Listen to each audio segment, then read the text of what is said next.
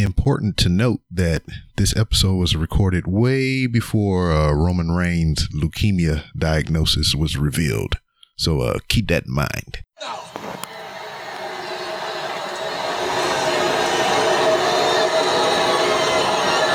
It's hard to explain. Down, kid. Shut up. Sit down and shut up. Sit down. Sit down.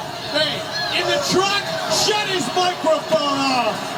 What's up? Welcome back for another edition of Wrestling is Trash, nonsensical podcast where we talk about professional wrestling sometimes, and um, we try to incorporate some wacky, zany things.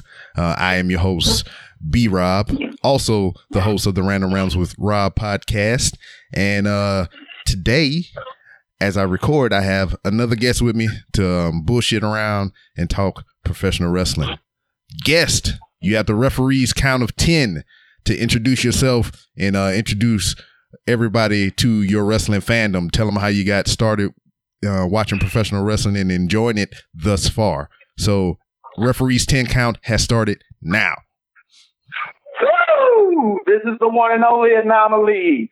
I've been a wrestling fan since I was five years old. The first match I ever seen was Hulk Hogan versus the Ace Cowboy Bob Orton in a flag match where Hulk Hogan represents the United States and Bob Orton for some reason represented Mexico. I've been hooked ever since that match. I thought Hulk Hogan was the greatest superhero in the world and he has been my inspiration of life because I always say my prayers, eat my vitamins, and train constantly. Woo! That was a little more than 10, but you had me going, so I let you ride with it. I gave I gave you a New Japan 20 count.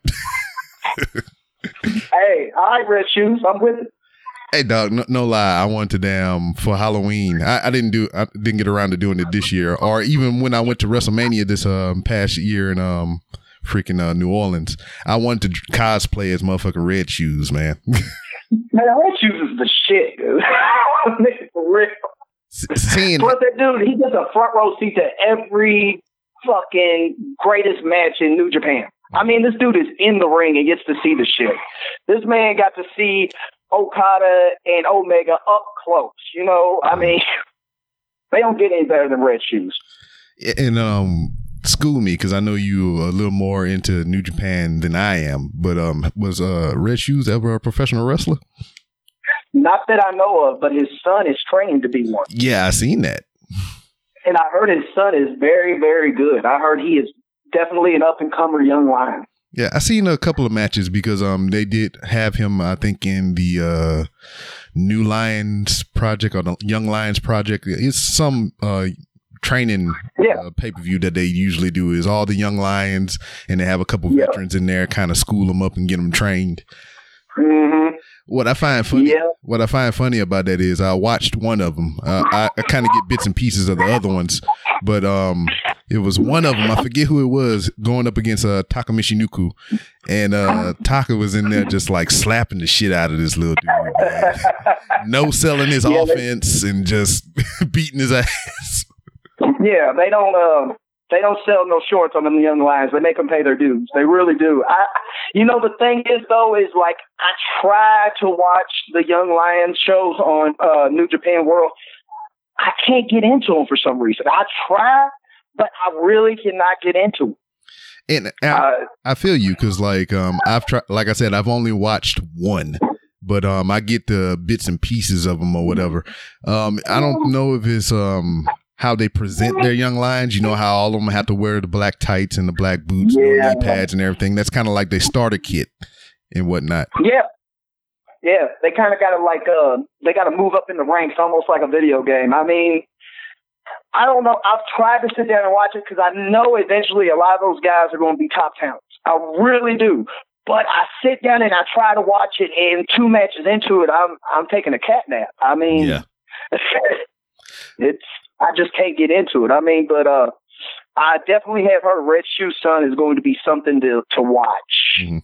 But I mean, like as for like watching young lions, like I never got to see Jay White as a young lion. I Yeah, never neither. seen him wrestle. I did see Dave Finlay as a young lion. I never seen Jay White, and right now Jay White to me is one of the top five performers in the ring. I don't know about top five, but uh, as far as um, his character as returning as the Switchblade and where it has progressed to right now, I, I really dig it a lot. Yeah, I mean that's why I put him in the top five. I ain't just talking about his ring performance. The dude has got that it factor. I mean, when he walks out to the ring, you want to pay attention to what he's doing, and his character draws you in because he plays that obnoxious little prick so damn good that you're like, ugh. Half of you wants to see him get his ass whooped. The other half of you is enjoying watching him whoop somebody's ass. I mean, he he's got that hit factor. I guarantee you, when Triple H seen him wrestle for the first time, he got an erection. he wants that boy in WWE. I promise you. Yeah, and, and you know he looks kind of odd to me. He looks. I mean, he is a young person or whatever, but I mean, Yeah. his baby smooth face and everything. Do you think it would uh doll him up a little bit to grow a little bit of face hair or whatever, and make that character pop a little more? I think if he grew out facial hair, he'd look too much like Neville. So nah, we don't want to do that. I can't, and I kind of see what you're saying. I dig it because I think with the baby face, he gives you like that, um, kind of like that old fifties greaser style. Yeah, You know, kind of like West Side Story. But I mean, he's really been ripping off Knocking Nakamura's ring gear lately. yeah, Yeah. but uh, Even um, uh, your boy uh, said something about it on a um, while he was doing commentary. Uh, uh, Rocky gosh, Romero. can't think of his name. Yeah, Rocky Romero said something it. Said he was uh, ripping off uh, Nakamura's uh, outfits. and uh, to go back to the young lions, man, there's two of them because I've been um since you know they've been um bringing up like a like Juice Robinson went back through their system and um did the young lion program from what I understand, and um they have a couple other notable ones that made their return and whatnot. So I've been keeping my eye on them. Two of them specifically that uh, caught my eye. I follow them on Instagram. I follow them on Twitter, even though I can't understand their motherfucking language. I can understand some pictures though. Um, Yeah. the big dude with the um the teeth mouth guard, uh Kitamura Yeah, Kitamura. and um Kawato. Yeah. So I've been following You them too. um, I don't know. Uh, I heard Kitamura almost suffered a career-ending is- injury. Like, I'm not for sure how long he has to wrestle because he's actually he's not really all that young. Like most of them young lions start out when they're in their like late teens and early 20s. Mhm. Kitamura, I believe, is already 30. Oh, he- okay. Could be a little younger or older, but he's a lot older than other young lions. And dude, like New Japan, they are not the WWE. Mhm. They are not NXT. When you go in there, you getting your ass whooped. Yeah. And he's been taking some, he took some savage beatings from from the veterans, like when he was before he left for excursion. hmm Yeah, because um I think he did the uh it was a ten match gauntlet. Yep. Yeah, because he went up against um I forget his name, but uh Blue Justice, um uh Yep. freaking Suzuki, a whole bunch of uh you know classic veterans there, in New Japan. Yeah, he wrestled. Um, he actually wrestled Yuji Nagata, hmm and Nagata stretched him. I Yeah. feel bad for him because Nagata is a legit shooter, and uh, he wrestled Hiroshi Tenzan, and Tenzan gave him some old school uh, strong style. I mean, he really gave it to the guy. Yeah, and that was um what was cool about it too is just like I haven't seen that out of the current crop of uh young lions since I've been watching New Japan regularly or whatever for them to put somebody through the paces like that. And that goes to show you how much confidence or, you know, the company seeing something in that individual. Yeah.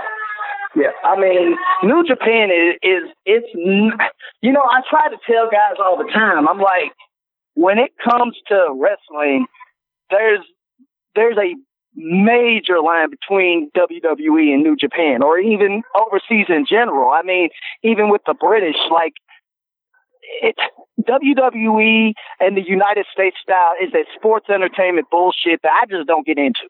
I mean, I really I watch it because my kids like it, but after like '93, I really don't dig too much WWE. But like you know, the British, the Australian, and you know that overseas strong style, legit hits and and hard strikes. I mean, and the the ground and pounding, the real catch as catch can, Billy Robinson, Karl Gotch style. That's what I'm into. Mm-hmm. Now, um, as far as NXT goes, what are your thoughts on that? I know it still falls under the WWE umbrella, but I mean, it's kind of its own thing within WWE.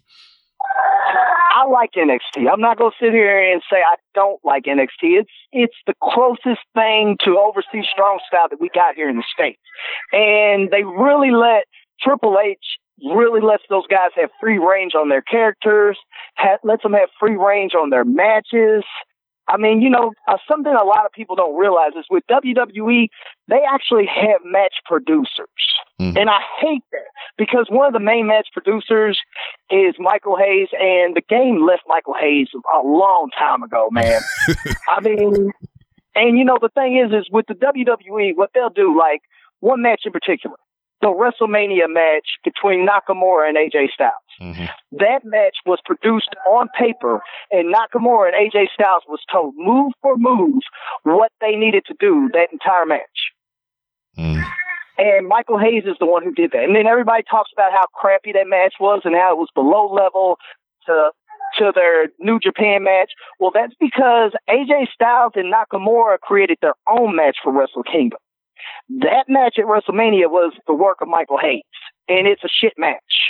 I mean, it's below standards. It's, it's if I was to give it a ranking, it, it's a high it's it's a high seven when those two can put on a ten match anytime they want.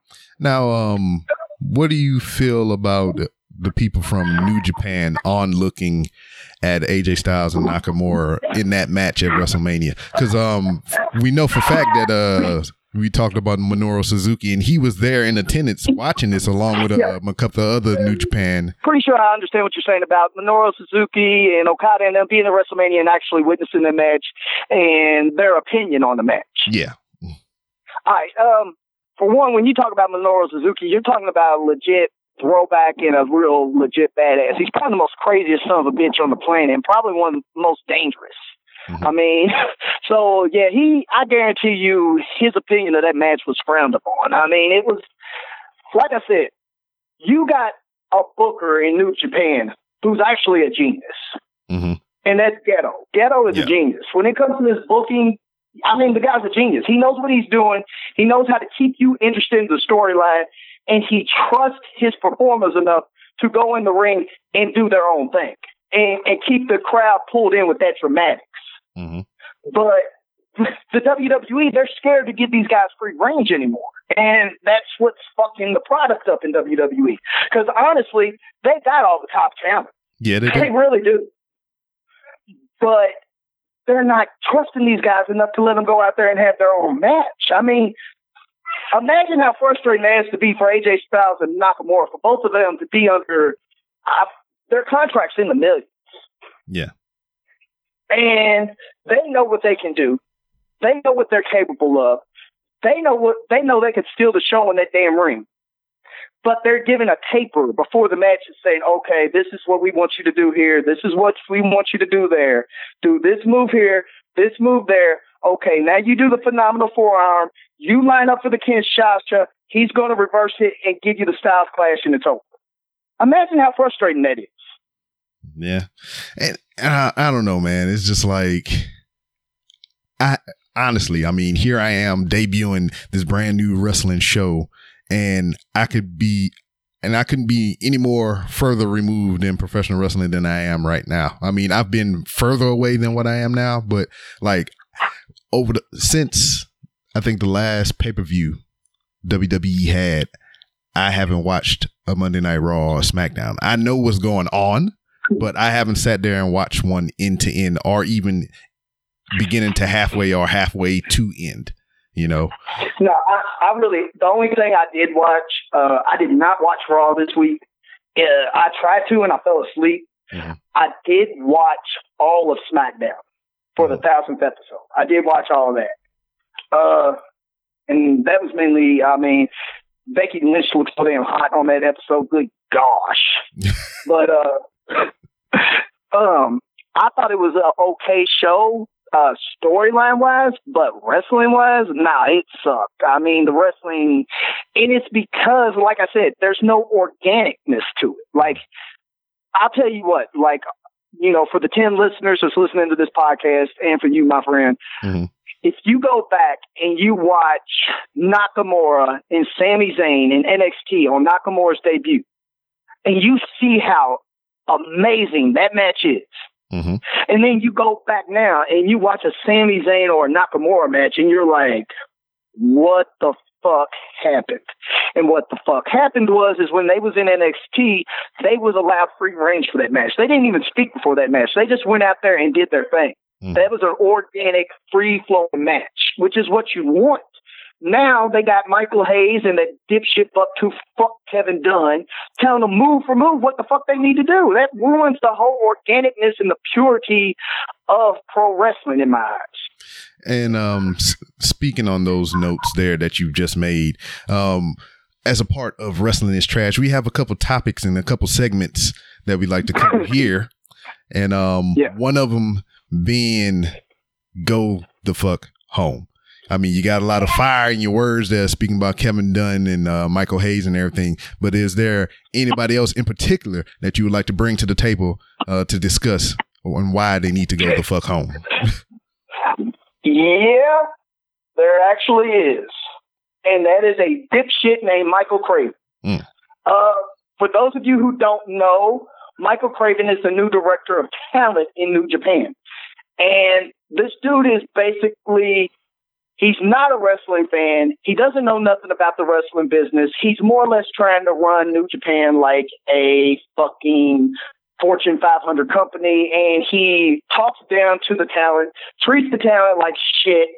And basically, the dude needs to go suck a disease, disease dip dildo and disappear off the face of the fucking planet. Goddamn. um, I mean, the fact of the matter is, is this fucktard is ruining the elite in New Japan. They don't even want to be there anymore. Mhm. And these guys are the, you know, one of the top groups in in the scene right now outside of WWE. And these guys are contemplating. They was contemplating signing with the WWE. Now there's a big rumor that the Khan family, who owns the Jacksonville Jaguars, are investing massive amount of money with Jim Ross and Chris Jericho to start a new company to contend and compete with the WWE and New Japan. Hmm. So um, it's rumored that because of Chris Jericho's dealings and Jim Ross being close friends with these guys, that they're going to this new uh, federation or company that's going to be ran by the Khan brothers instead of signing with the WWE or staying in New Japan. Yeah. Wow. Okay. Yeah, and um I vaguely heard about this thing and uh Jericho cuz you know he's a wise ass or whatever. I guess he um he's in the know with his uh when it's anything pertaining to him as much anyway. He put out a tweet uh last night sometime saying I'm starting my own wrestling company. Awesome. Yeah, I'm also starting Yeah. my own mo- movie studio with Lady Gaga and my own car wash with Bono and my own uh, bake shop Yeah. as well. Yeah. And you know the thing is, is you got to realize with Jericho is in his old age, he has became the greatest troll on the planet using the internet, and it's just like he he didn't tell nobody. He wants he's trying to bring back the art of kayfabe, and I love it. hmm I mean, this dude, he he kept everybody in the dark about the Kenny Omega match at Wrestle Kingdom, hmm you know, and no one believed that was going to happen. And then no one thought he would wrestle again, and then he wins the Intercontinental title in New Japan from Naito. Yeah. Then he, he isn't going to be on All In, but he dresses up like Pentagon Junior. You know, this he if Jericho says it's a lie, then there's a there's a 60-40 chance it's the truth. Yeah. And see, and that's what professional wrestling needs as a whole. And you know, I Yeah. enjoy everything that he's done thus far. And um, when they even had the rumors about him possibly showing up at Bound for Glory, um, I didn't believe it, but I didn't. I didn't not believe it. If that makes any sense. And I mean, it, that's a possibility. I would not be, st- you know, it's a possibility that he will be in Impact soon, even if it's a special guest appearance. Because honestly, I think he's keeping a working relationship with Vince and, and Paul Levesque or Triple H, which whatever you want to call him. But I think on the low, he's pissed off at him mm-hmm. because they would not let him book NXT wrestlers for his cruise. Mm-hmm. And you know, and then not only that, I mean, you got to understand something else is like Jericho is like he's real close to the Hart family, and the Hart family has basically gotten fucked over by the WWE for years. Mm-hmm. And I mean, I I honestly believe that there's a lot of secret feelings, more or less, with Jericho, where he's still pissed off about certain things, and he's wanting to like, okay, well, I'm gonna show up on your program right here for WWE, but then next week I'm gonna be over here in New Japan, and then okay, after that, guess what? I'm going to be on Impact. Yeah. Let me show up on Impact real quick and just make some noise. I mean, and the guy's done booked ROH wrestlers and New Japan wrestlers for his cruise. Mm-hmm. I mean, he he's a jack of all trades right now. He's moving around all over the place, and he's keeping wrestling interesting again. Yeah, and and what I'm saying, this is my own fan theory and whatnot. This is fantasy time with Rob. Um, do you think like, all right, we know how Vince feel. Well, we don't know shit about Vince, but you know, we have public opinion about uh, how Vince thinks and how he views other companies in certain aspects. Do you think um, whatever Jericho does and still has the good relationship with WWE is kind of like a backdoor thing with Triple H? So like, because we all know Triple H is all about working with other companies and branching out and doing yeah. other things, but not so much Vince from what we understand. Yeah. So do you think, you know, up front, you know, in his face, he's Jericho is like, all right, Vince, you know, cool, you know, I respect you, blah blah blah. But behind his back, he, him and Chris, uh, Triple H is like, hey man, I'm gonna go do this thing, do this thing. You know, I'm gonna pump up wrestling for all of us, man. And then you can bring me back in, and we can do this thing over here, and you know. You know what? That that could be possible because one thing I will say about Triple H is he loves the business, mm-hmm. and I honestly think the WWE is going to be better when Vince steps down. Now, and now, I, now when you, know, when you, you say when you say step down, do you mean die? I mean, I'm not going. I, I won't wish death upon no man, yeah, but yeah. I mean, I think the company would be in better hands if he just retired and stayed the fuck away. Mm-hmm. I mean, just to be really honest, because you're looking at the situation to where Triple H. I mean, let's look what he's done. For one, I mean, this guy brought Jushin Thunder Liger into NXT. Yeah. Mm-hmm. That was awesome. Uh, he tries to, he's really into indie wrestling. He's really into New Japan wrestling. He knows what's going on in the business. He knows who the top guys are. He's not slow on the go. Mm-hmm. And I, honestly, he's got a lot of working relationships in the indies as well. I think that after Vince retires or drops dead or Kevin Dunn gets ran over by a cement truck twice, I think Triple H will have like I wouldn't be surprised to see a WWE New Japan Super Show one day. Yeah, and I would. I'm hoping I'm alive to see that as well. you and me both, because that would be awesome. Now, um, kind of backtrack on um, where we started off with um, Michael Craven and everything, and going the fuck home. Do you have anything to add to that before we cap that section off? Um, basically, um, can someone please cut this dipshit's head off? I mean, you know, something. Run, run a samurai sword through his punk ass. Something. I mean, because dude, the guy's going. This company has built itself up so much since Wrestle Kingdom now.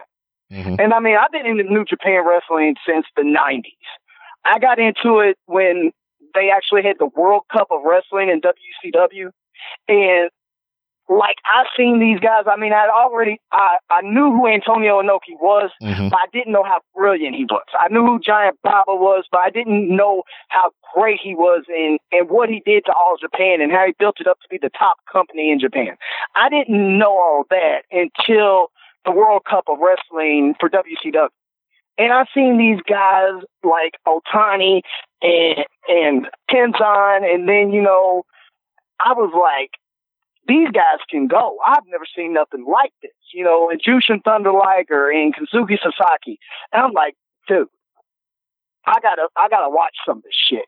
And, um, you know, I really got into it. I love the direction the company has went to. They built it up. They got the top name stars, you know, like Kenny Omega. Everybody knows who Omega is, and he's never been to WWE. Yeah. You got Okada, you got Okada, you got, you know, all these great guys there. And this dude is going to fucking ruin it because he wants to be on a power trip because he's a little dick prick. Well, thank you, thank you for that, sir. Um, a lot of hostility. I'm glad you was able to get that off your chest. I hope after this um, recording and everything, you got that out, all that negative energy out, and you can enjoy the rest of your day. Man, you know as well as I do, when you get me started on wrestling, it, it's another level. All right, yeah, and I understand. That's why you're here. I appreciate your time. All right. So let's roll into the next thing. We usually get some, I don't say usually because we only, this is only the fifth episode. So, uh, we get questions, uh, submitted by you, the fans. And, um, we have a couple here today and, uh, we're going to go ahead and kind of breeze through those real quick. First question comes from Nate the Great. You hear, you heard that name a lot if you ever listened to me on the pipe bomb with McCool and Company. But his question is, which current promotion are we most invested in and why? Well, uh, if you've listened to this uh, all this time and don't know what current promotion I'm into and why, uh, it's definitely New Japan. Yeah. Um, and you know the reason is is because prior to this this dickhead Craven coming in and uh, the new ownership and everything, I mean I think the product is top notch. The wrestling is top notch. The guys have got an organic feel to them. They're going out there they're putting on great matches, great shows. I mean, you can watch a six hour wrestling show Yeah. and not be bored. That's saying something. hmm And um, what took some getting used to for me um, coming into New Japan later on in life is um just how they format things. There's a lot of tag matches, but those tag matches um, are kind of billed to um, singles matches because they don't have Yeah. like a regular TV program. And I mean, not only that, I mean, another thing those tag matches do, it gives the top talent time to rest.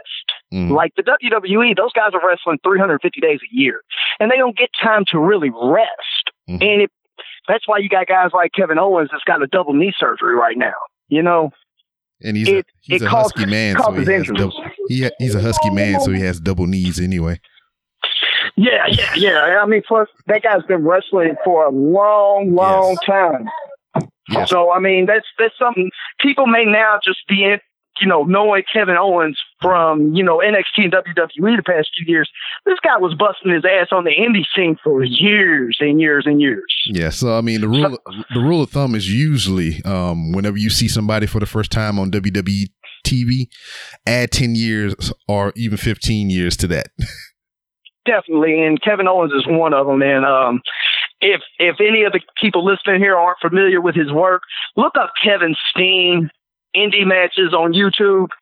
And I'm telling you now, what he's doing in WWE is only a fraction of what this guy can do. I've seen I've seen Kevin Owens do 450 splashes. Okay, Yes. the guy is phenomenal. Like he's something special.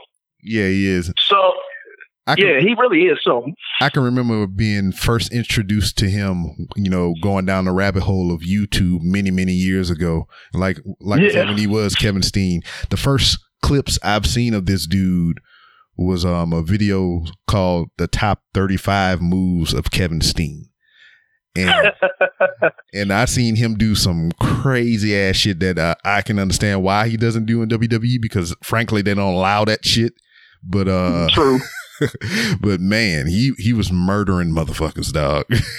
Yeah, yeah. He's he was um he's what you would call the if there's a North American strong style, he was it. I mean, he was he was kicking ass and taking names, and uh, I honestly think the WWE got it pulled off YouTube somehow.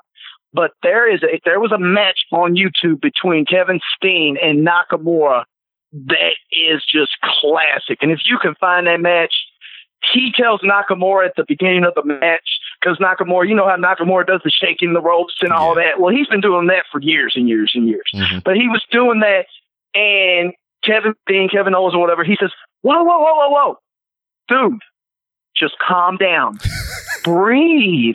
I was, he did not, and they tore the roof off the building. They really did. There's an infamous gif of um, them two having a match at ROH where um, Kevin Steen was coming in for the cannonball off the apron to the floor, and Nakamura just kind of Mhm. turned and walked away all smooth like and shit. Same match. It's the exact same match. Oh, Yep. okay. It's yep, that's the same match where he says, "Calm down, breathe." I would, dude. Yeah, that that match is great. I'll find it someday. Yeah, right. it was it was easy to find for years, but once he uh really hit WWE and and pinned Cena, it, it all a lot of his stuff was pulled off YouTube. I don't know because I mean that was like, I he's still big to me, but and physically, but uh, I, I believe he should be in the top spot right now or damn near close. Uh, definitely, he was the best heel they had, and I mean, they really wasn't using him right. And I don't think the WWE is using a lot of people right. Because, all honesty, the minute I found out Brock Lesnar signed back with the WWE, why ain't they booking him and Lashley in a damn match? Yeah, I mean they built to it or whatever, but then you know that it didn't go anywhere. Yeah, let's let's shove Roman Reigns down people's throats. I mean, Well, before- another guy they're using wrong. Be- yeah, before we get on to that, let's roll into our next question. The next right. question comes from the Wheelbarrow Full of Dicks podcast. And Wow, good name. I know, right? You can follow them on Twitter Yeah. at WFOD Show. Their question is Do you think Al Snow ever tried fucking the mannequin head?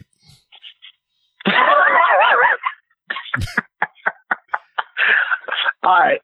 First off, let me let me say, when you ask me that question, I'm literally standing in front of my Al Snow action figure. what does And his want? head and head is with it. I mean, it's um. For you, for you guys that don't know, I collect action figures, WWE action figures, and this Al Snow is over 20 years old. It's a Jakks Pacific, and it's never been opened. Mhm. and uh, staring at head right now, and staring at Al Snow, I'm gonna have to say yes. I don't know because I mean he he put his all into his characters or whatever from what I've seen of him and everything. I Yeah. mean he, he is a method actor and um I believe Yes. he, he might have went there to complete the character so he might have went you know socket bowling or something with his head. I don't know. All right, can I, I'm gonna, I'm gonna I'm gonna tell an Al Snow story real quick. Ooh, Okay. story time. I like this. So go ahead. All right. Um, back when I was 18 years old, um, there was a federation here. It's still here, but back then it was something new and refreshing. It's IWA Mid South, and it's ran by uh, Ian Rotten, who was a member of Bad Breed, who was ECW Tag Team Champions. Him and his brother Axl, rest in peace, won feud of the year. hmm Uh, he brung in Al Snow in the 90s when Al Snow was honestly, and most people realize this, he was the premier biggest name on the indie scene at the time. hmm And he brought in, and he did the head character. And I'm talking about this was in the 90s. I was 18. Uh, when he came to the arena, he had the mannequin head in his hand. Everyone in the, in this this bingo parlor had a mannequin head in their hand, and he says, "My name is Al Motherfucking Snow, not Leif Cassidy, and fuck Vince McMahon, and fuck Marty Jannetty too." Yeah, And he lifts up head in the whole damn arena lifts up head and he starts headbanging back and forth with the fucking head. I'm talking about he had that crowd in the palm of his damn hands and he had one of the most if you are familiar with IWA Mid South, they had a har- I can't remember who he wrestled, but he had a hardcore kick ass, flawless fucking match. And that's that's that's how I always think of Al Snow. When people talk about Al Snow, I remember that match. Yeah. When people talk about Al Snow, I remember him and RVD tearing the roof off the building at ECW.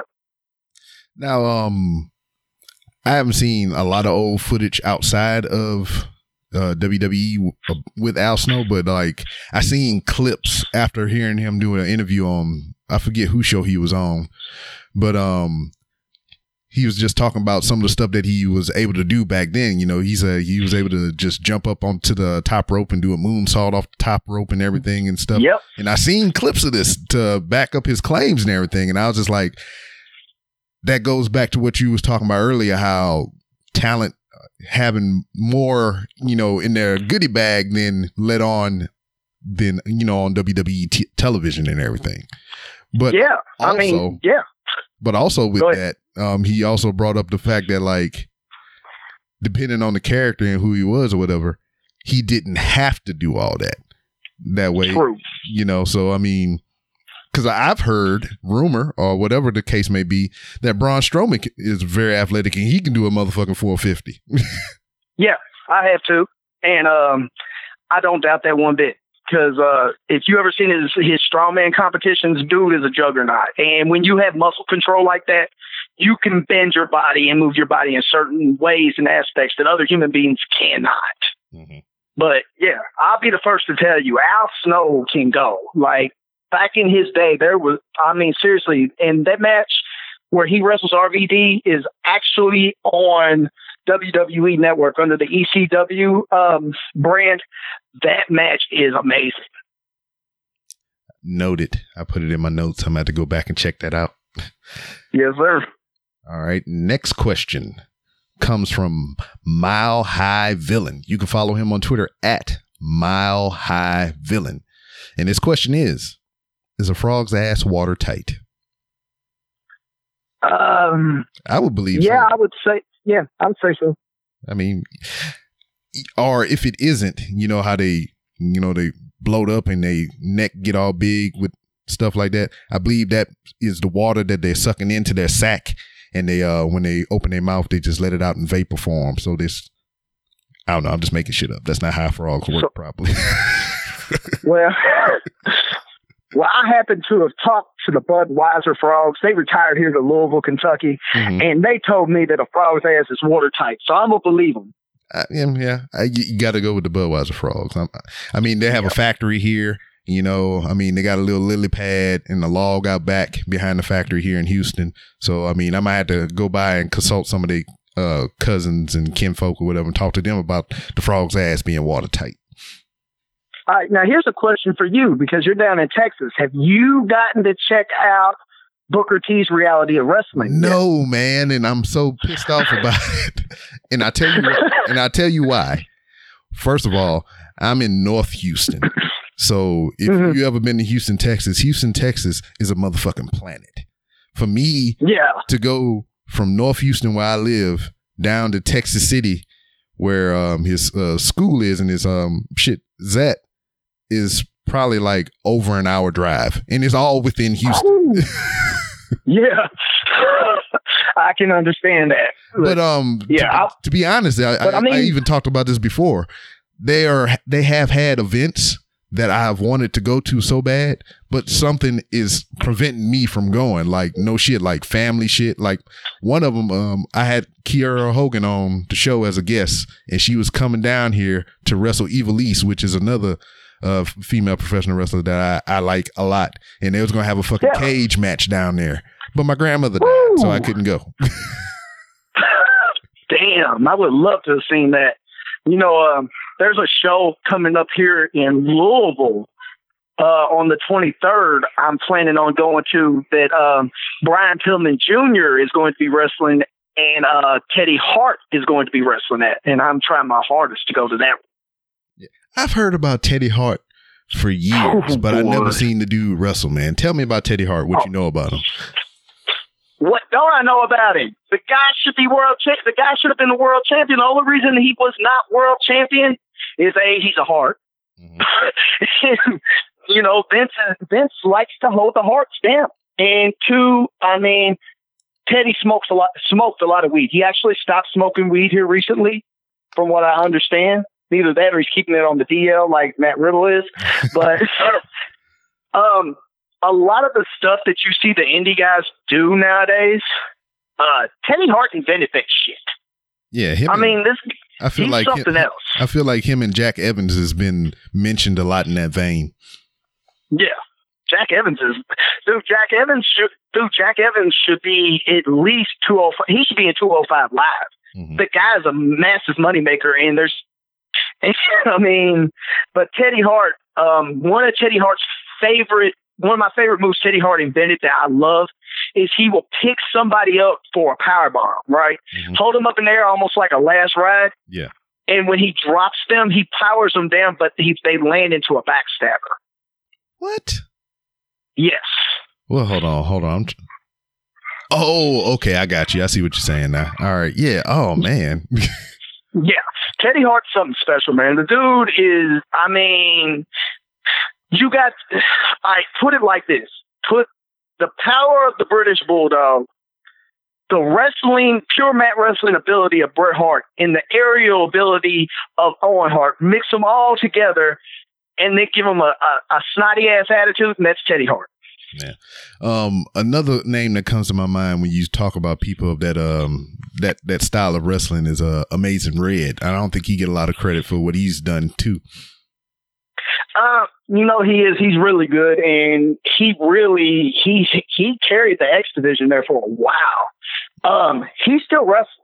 Yeah, I know. He That's what I'm saying. Yeah, I mean, a lot of people don't realize he still wrestles. I mean, he's um he's still an indie draw. I mean, but I think part of that that is he never had and still doesn't have that natural cut up wrestling build. Mhm.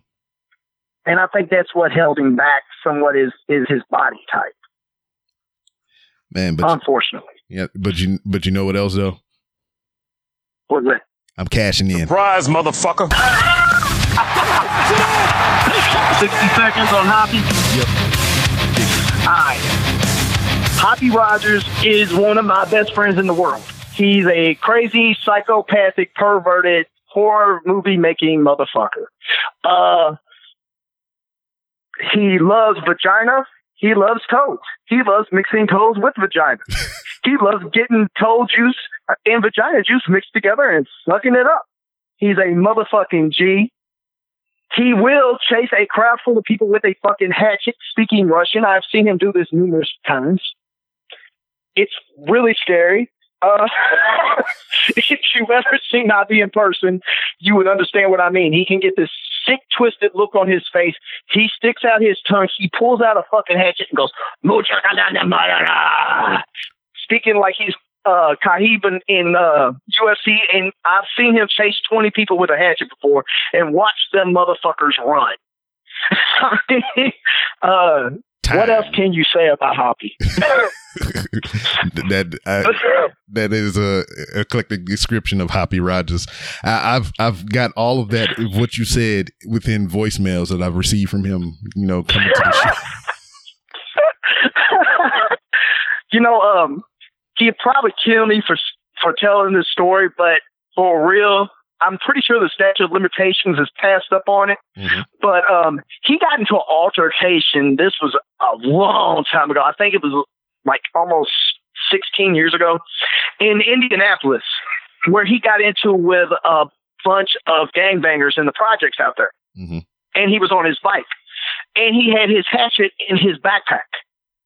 And that crazy loony son of a bitch took that hatchet out, got on his 10 speed bike, and chased them little motherfuckers with that hatchet. And there was about 20 of them, and they took off running and hid from him.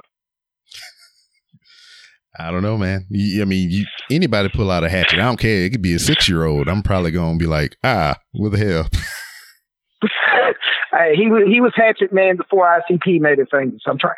I'm trying to tell you. Sp- speaking of ICP, did you see that motherfucker Shaggy Two Dope try to drop kick Fred Durst? Oh my gosh, dude, that was so embarrassing. I was felt like- bad for him. I was like, dog, you you wrestle and you have a wrestling promotion. How how did you fuck that up? I swear, and you know what's fucked up, dude, is is they're actually really good wrestlers. hmm That's something that people do not realize. Shaggy and Jay can actually wrestle. They're not bad wrestlers at all. Matter of fact, they're better wrestlers than they are rappers. Yeah, I, I can kind of agree with that. Yeah. and I mean, you know, they're they're um their ju- their Juggalo Wrestling Federation. I mean, it. You know, there's they gave a lot of guys paychecks and let them build their names up back in the day that probably wouldn't have if it wasn't for them. I mean, like Vampiro. Vampiro held that um that Jugg- Juggalo Championship uh for a very long time. And and that you mean that kind of makes sense though, because I mean, given the character that Vampiro was and the Juggalos and all that stuff, I mean, he kind of fit in over there. Yeah, and I mean, you know, the thing is, is I mean, when I watch Lucha Underground and I see Vampiro, you know, dude, I was the biggest fucking Vampiro mark back in the '90s. I thought that dude could walk on water. Mhm. I mean, I mean, I love seeing him on on Lucha Underground. I'm upset that he never got to be in WWE and work his character and his magic. But dude, I mean, for the younger fans out there, man, Vampiro was that fucking dude. Just remember that. All right, now we're gonna roll into the next section, and I I think this is where I cue the sensual music in the background, and we're gonna talk about Waterfall Mania. Sir, sir, who who is your candidate? Who are you bringing to the table? we can't bring nobody else but Liv Morgan. Swing! See, man, I, you everybody that's been on here so far, she has come up in the conversation. Yeah. And she is gorgeous. And not only that, she's a she's a great in the ring. I mean, I don't know, baby. It's just something about her when she comes out to the ring with that blue tongue and that little sexy tight outfit on. It makes you pay attention. I mean, you may not be paying attention to the match, but you're paying attention to something. Now, uh, you bringing up Liv Morgan in this topic and whatnot. I mean, how heartbroken were you when she got the, um, the two piece to the face? Not too heartbroken. I mean, it's it's wrestling, dude. I mean, I mean, get it how you live. I mean, Well, uh, let's you know, let's- there was a lot of rumors that was on purpose.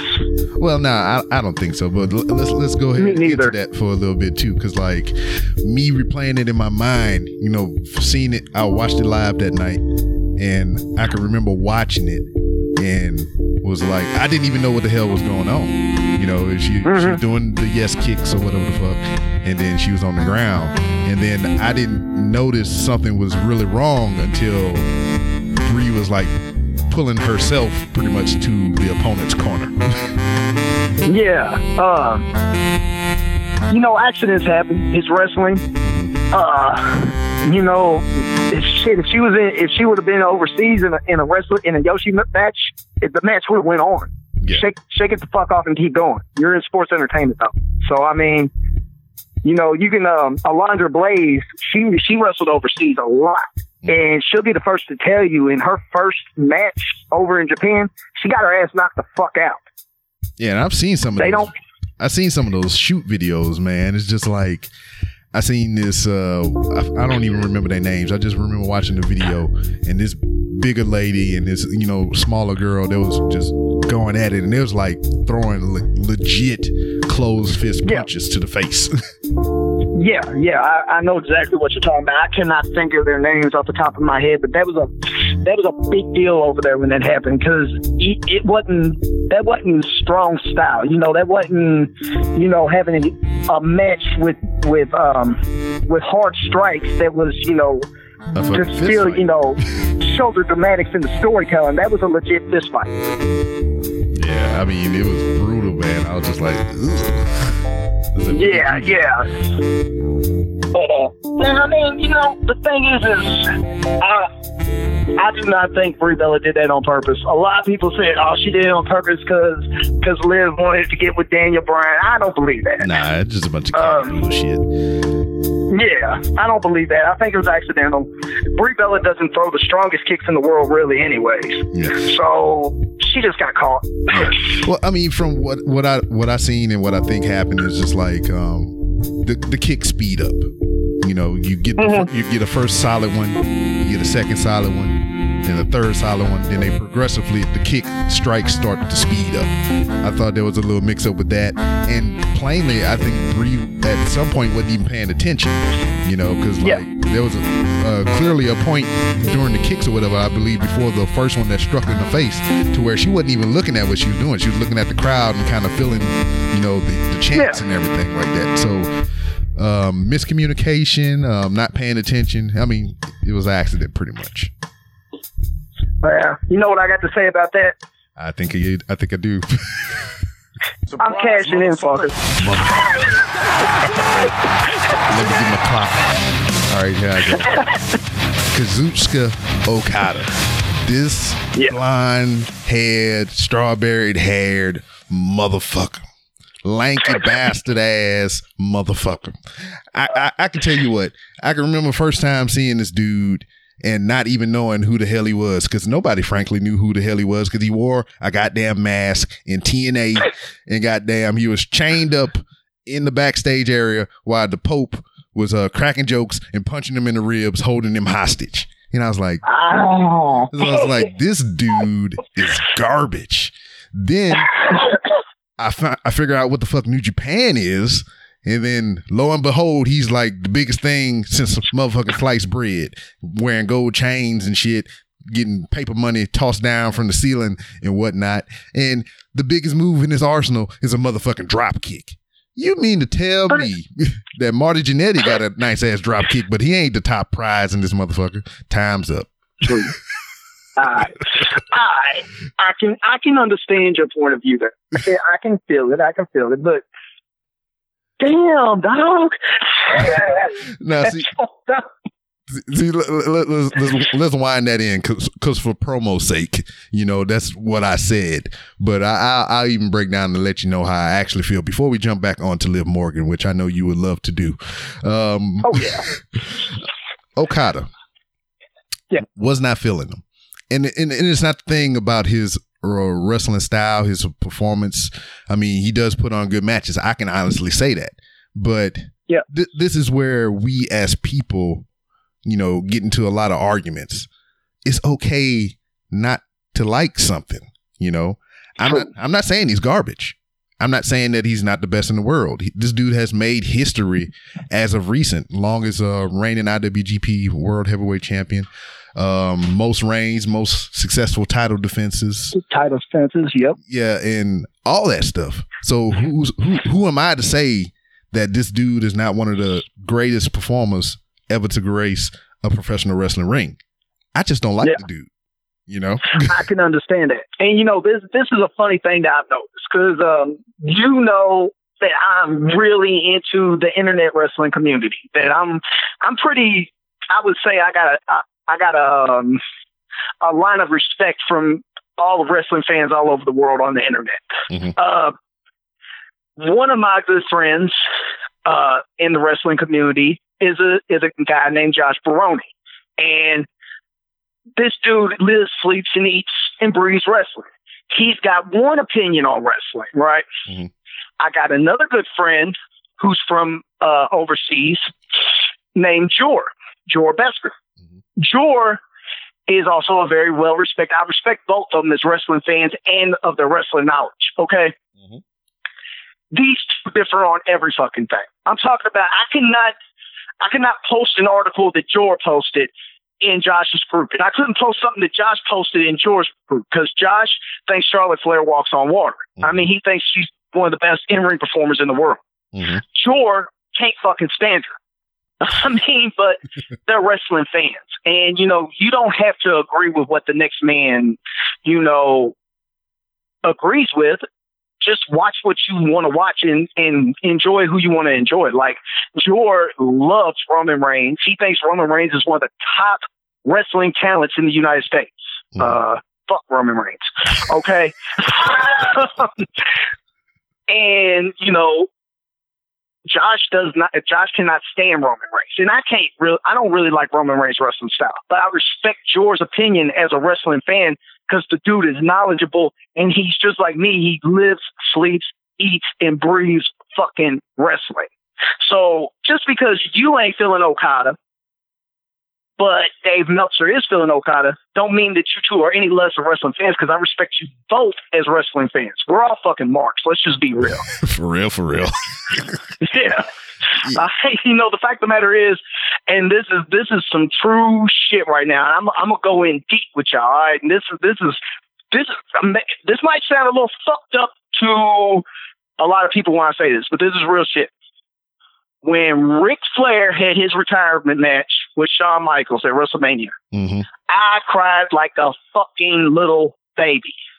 All right, now see, I'm not gonna hold that against you because I mean, I've I've aired it out that you know when uh Roman beat the Undertaker most recently, I was Yeah. in here blubbering like a little baby and shit, and in front of my wife, Yeah. and I was pissed about it because now the motherfucker wrestling again. I I wasted all my tears with that bullshit.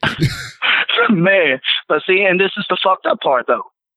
A couple weeks ago, my uncle calls and tells me my dad's dying. Mhm. I didn't shed one damn tear. But let him show let him show um let him show a feature of Eddie Guerrero on TV, and I'm wanting to cry like a little fucking girl.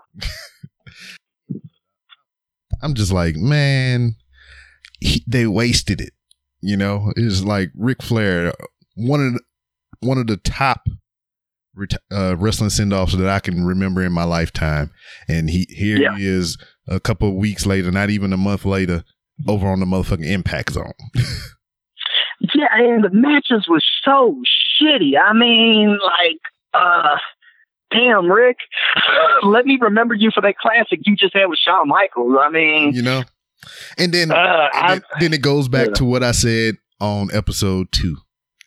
I'm not faulting these people for trying to put food on their table, you know, support their family or whatever the case may be. It's just me as a, from a fan standpoint. You you just need to cut that shit out. yeah, I can feel it. I mean, but uh, like uh, the con- uh, the conversation we had um on Facebook not too long ago, or was it? It was Facebook or Twitter, where I was like, "Can you really blame Shawn Michaels for the amount of money they're fucking giving him to come back for a few matches?" Mm, no, nah, I couldn't be mad at that. No, I, I'm not mad at that neither. I mean, he's getting, I think it's um, uh, eleven million dollars for these few matches he's going to have. I mean, dude, but I will step in the fucking ring with Mike Tyson bare knuckles for a million. I'll let Mike Tyson whoop my ass for a million.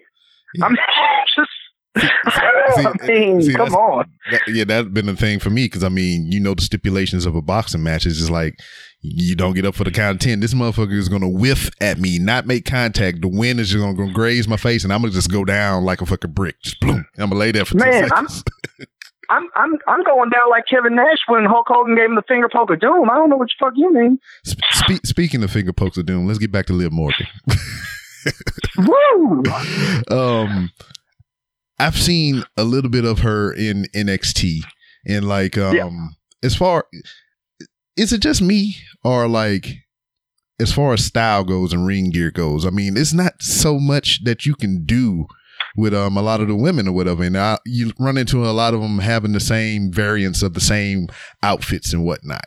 And um when I seen Liv Morgan for the first time, I automatically thought about Carmella because that was the style of clothes that Carmella was wearing at the time. No, all right, I can see that.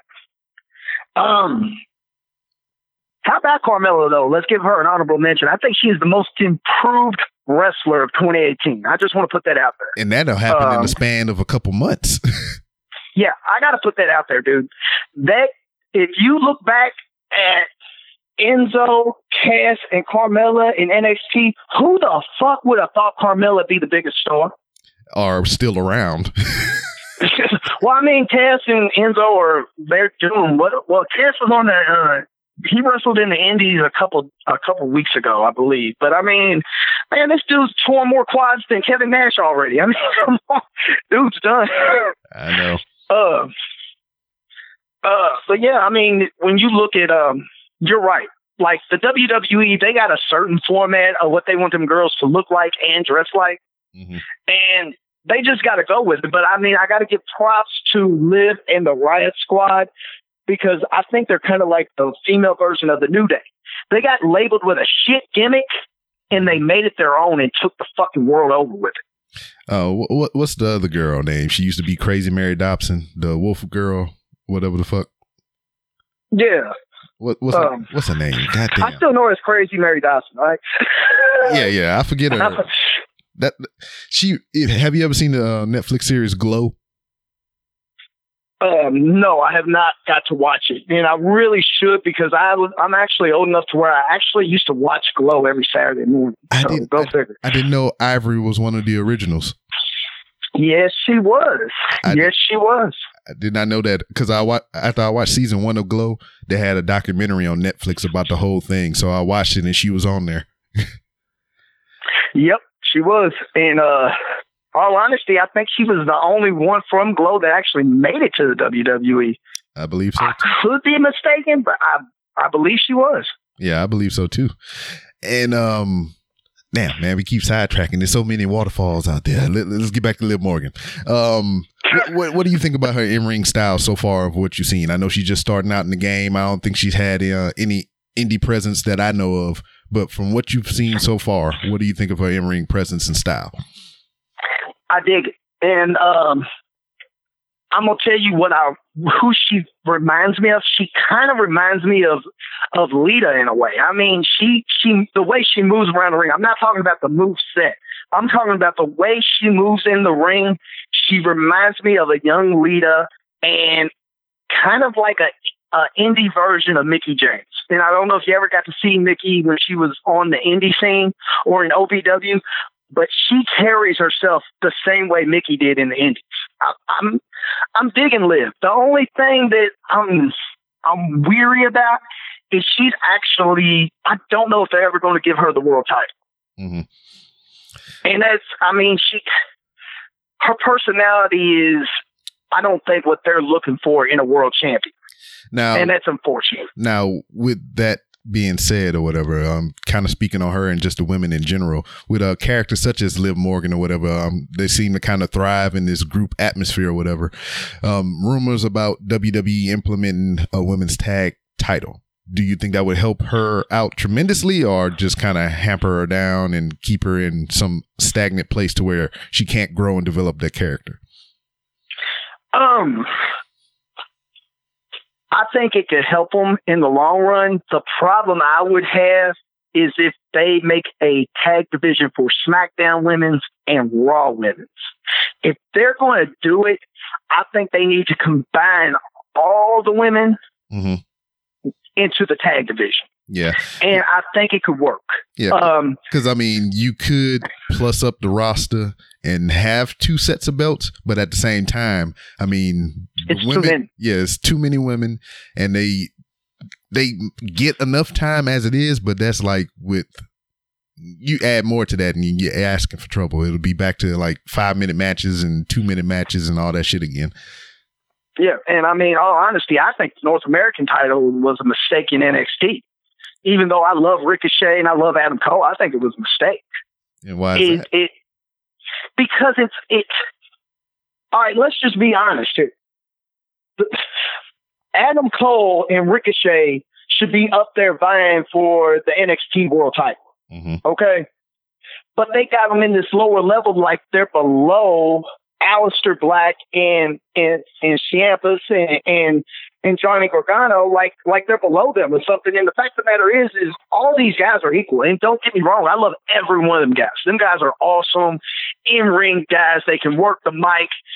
They're all really, really good. But the fact of the matter is, is you make this fucking North American title, and it's holding Adam Cole and Ricochet to this mid-level fucking montage that they're going to have to break away from whenever they bring them up to the main show because they're going to be like, dude, y'all were mid level in NXT. You wasn't even in the main, you know, in the main thing. I mean, dude, it just it's a mistake to me. If you're going to build these guys up in NXT to get the crowd used to them, and then bring them up to WWE, make there be one universal goal. Mm-hmm. It's it's a mistake to me. I mean, I, I could be wrong, but come the fuck on, dude. Ricochet should already be on the main roster. Ricochet should be going out there and showing his ass at WrestleMania. Ricochet should be in the ring with AJ fucking Styles right now. Mm. But, but y'all got him, you know, fucking feuding with Adam Cole in NXT for for fucking what? Now, I'm going to go to the other end of the spectrum with you. Um, as far as um, the North American Championship and the NXT Heavyweight Championship, I kind of see them in the line of the same footing. You know, it's just like I I look at them both as two top titles. It's like the NXT champion and an NXT champion light. um, I mean, because I mean, because I mean, just look at the NXT roster. There's really no mid card people there other than whatever they slap together in the tag division. That's where you see a lot of the lower level tier people is in the um, tag team stuff. Um, yeah, and it, it and it shouldn't be. I mean, and I agree with you. Um, but think of it like this. Are they trying to say the North American title is preparing you to win the Intercontinental title when you hit the main roster? I kind of see what you're saying. I see what you're saying. I mean, are they basically saying, Adam Cole, you're too skinny to ever be world champion? Ricochet, you're great, but you're too short to be world champion? I mean, is that what they're getting at? Um, also, I think of the North American title as kind of like um something they got in place because you know NXT historically once they started um branching off and being the brand that they are now, they started sucking in hella many talents. You know, all Yeah. the top indie guys like Finn Balor, Samoa Joe, they started sucking in everybody. And I believe that belt Yeah. was just kind of like to, you know, quell that off or whatever, because you know you're gonna have the next big indie thing to come in, and he ain't gonna get slingshotted straight to the um, title. So for in the meantime, he can wrestle down here for this North American title. You know, because there's no doubt in my mind that Adam Cole is not going to leave there until you get that um, NXT title. I mean, he's going to get that some shape or fashion. Uh, Ricochet, I don't even really see him as much as needing the NXT title. No, he don't. He don't even need to be there, in my personal opinion. I mean, I don't think Adam Cole needs to be there neither. I mean, anybody who's familiar with wrestling knows who Adam Cole is, and I mean, the guy is he's so damn over. And he's going to stay over. The man's been over for years. You can go into any arena where there's wrestling fans and say Adam Cole, and every motherfucker in there is going to go, baby. I mean, it's, See, see, that's that, that's organic. Now, this is another thing too. I'm not totally sold on Adam Cole. So Wow. so now I'm in a small percentage and I feel like WWE is in that small percentage as well. They're going to sign the motherfucker because he has all the internet hype and buzz and the indies like him. They're going to sign him off that strength alone. But they may see, you know, flashes of greatness in him, but I don't know if they are willing to go all in on it, you know? Because I mean, Did have you ever watched any of his matches with Kyle O'Reilly? Kyle O'Reilly is another one. I mean, I'm not saying he bad. I've I've oh seen it. Oh I've seen I seen gosh. I seen Kyle O'Reilly live, and I forgot who. I think he was a champion at the time, and he did some good work. But it's just like Yeah. he he looked like a little boy to me. Wow. You know, So you didn't you didn't dig his any of his matches with Shibata? I I miss that. See, that's what. see, see that, that that's the thing, man. It's just like I'm missing so much shit, so that's why I have these different opinions, and that's why I like to have people on this show to fill me in on some things, you know, to better edu- Yeah. educate myself. Yeah, I mean, I'll I'll be real with you. I mean, this this will show you, you know, how much invested I am into wrestling, which is it's it's some people will actually say it's weird, but when Kyle O'Reilly won the ROH World Title, I cried. That's, I mean, Yeah, Kyle O'Reilly to me is the top guy that should be. He's a future world champion in my eyes. He should be holding the strap in WWE. This guy is the legit real deal and he can you know he he can legit shoot on a motherfucker and snap your bones in two No, no. i mean you you got a lot of wrestling tears. I think I only had one set of wrestling tears, and I spun that shit on the Undertaker. I don't have no more. see that, that you know that's the thing is is wrestling to me is life and you know uh i'm invested into my heroes i'm invested into to the characters you know they're like guys to me like i don't know I, maybe it was because i didn't have a father figure growing up Yeah, and wrestling was my father figure. But I mean, like Arn Anderson, baddest motherfucker on two legs to me. I mean, I thought Mhm. he was the toughest son of a bitch in the world. Best Uh, double A spine buster ever. Man, and you know the thing is about double A is is I tell everybody all the time, like they'll say like a wrestler had an injury or something, and the biggest um flattery I could display upon a wrestler, a new modern wrestler, is when I say, nah, he's a real badass. He's gonna summon his inner double A and put some duct tape on that shit and go out there and do it. hmm Man. And there's, you know, when I say that, that means, you know, like um, the last person I actually gave that that exoneration to was Luke Harper. That dude They said Luke good. Harper was hurt. hmm And I said, nah, Luke Harper's a real fucking man. He's going to summon his inner double A, put some duct tape on that shit, and he'll be out there tomorrow. Yeah. That that's another guy that's underutilized. We we might have to incorporate another segment into the show to where we talk about the you know the underutilized in professional wrestling Yeah. or the unsung heroes. Yeah, I can I can see that because Luke Harper, he's a throwback. He's a workhorse. Mhm. Um, he goes in that ring and gives it his all. I mean, the dude was going out there on Raw and SmackDown as an enhancement talent and still stealing the, the damn show so much that they actually noticed and gave him the IC title. I mean, it says something. I mean, he he's he's something special. I like Luke Harper a lot. Yeah. Uh, Yeah, and I man, I could talk wrestling all day, brother. Know, but, but unfortunately we can't because I got some other shit to do. oh, but uh, hey, man, you, you're more than welcome to come back on this show and we can talk about this shit all the time because this is this this is education for me as well. Because I mean, I am a lifelong wrestling fan, but I have been spoiled by WWC. D- WWC, look at me, WWE and uh, WCW. So I mean, within f- from Wrestle Wrestle Kingdom nine was my jumping on point to a lot of independent wrestling. You know, New Japan, just like local indies and everything like that. So I mean, I don't have that much experience with a lot of independent talent and whatnot. Yeah, I, I, yeah, you know, a lot of people don't. I mean, it just, I don't know. It's something I fell into as I got older. Um, I really have to credit ECW for opening my eyes to a lot of uh, different things, and uh, WCW actually, because uh, WCW was bringing in guys, you know, in in '93 and '92 that were big names in other places, but I had no idea who they were. Mm-hmm.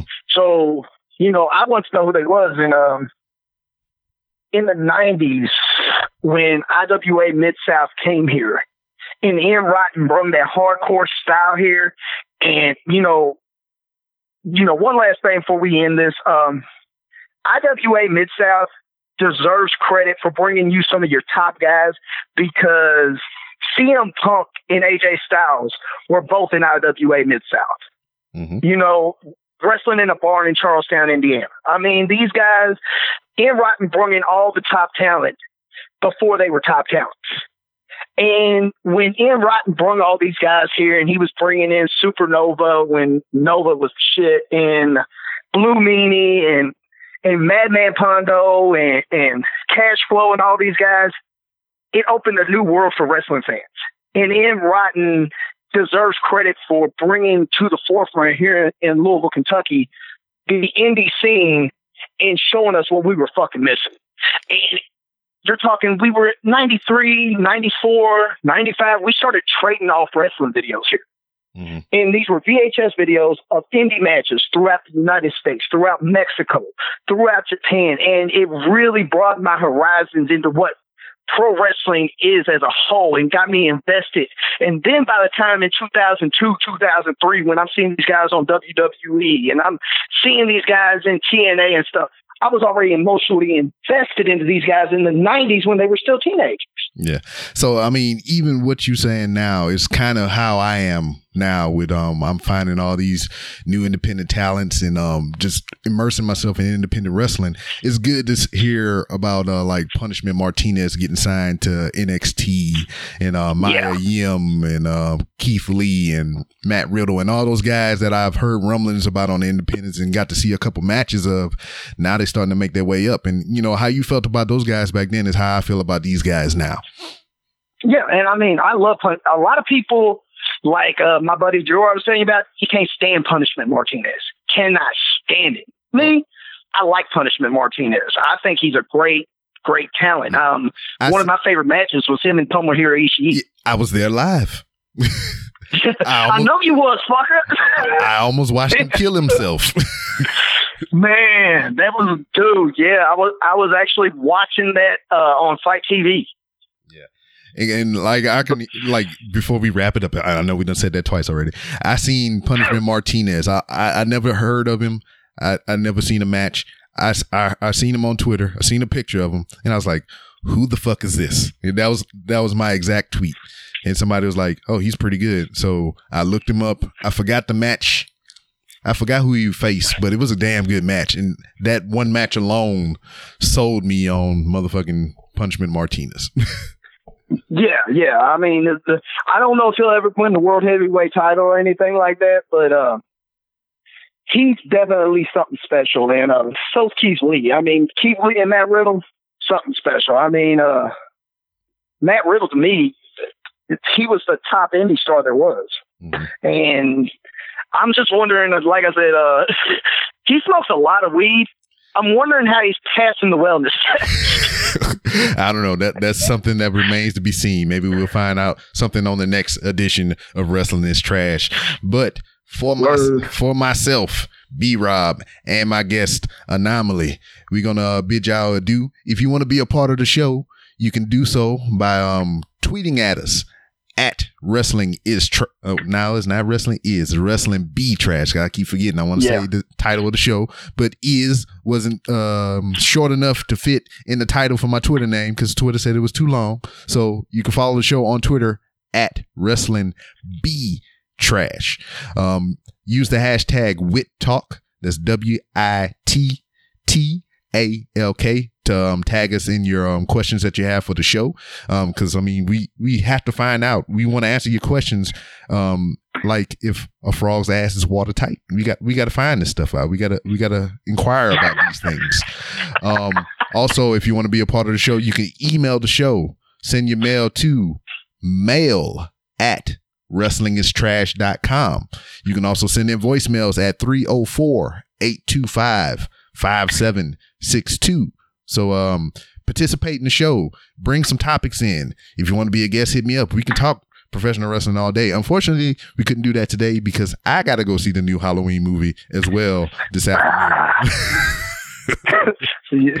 I done sent my daughter out two hours ago to go see that. So, so uh, once again, um, thank you, man, for enlightening me with your professional wrestling knowledge and your presence for today. And man, we'll get you back on here soon and we can do this all over again.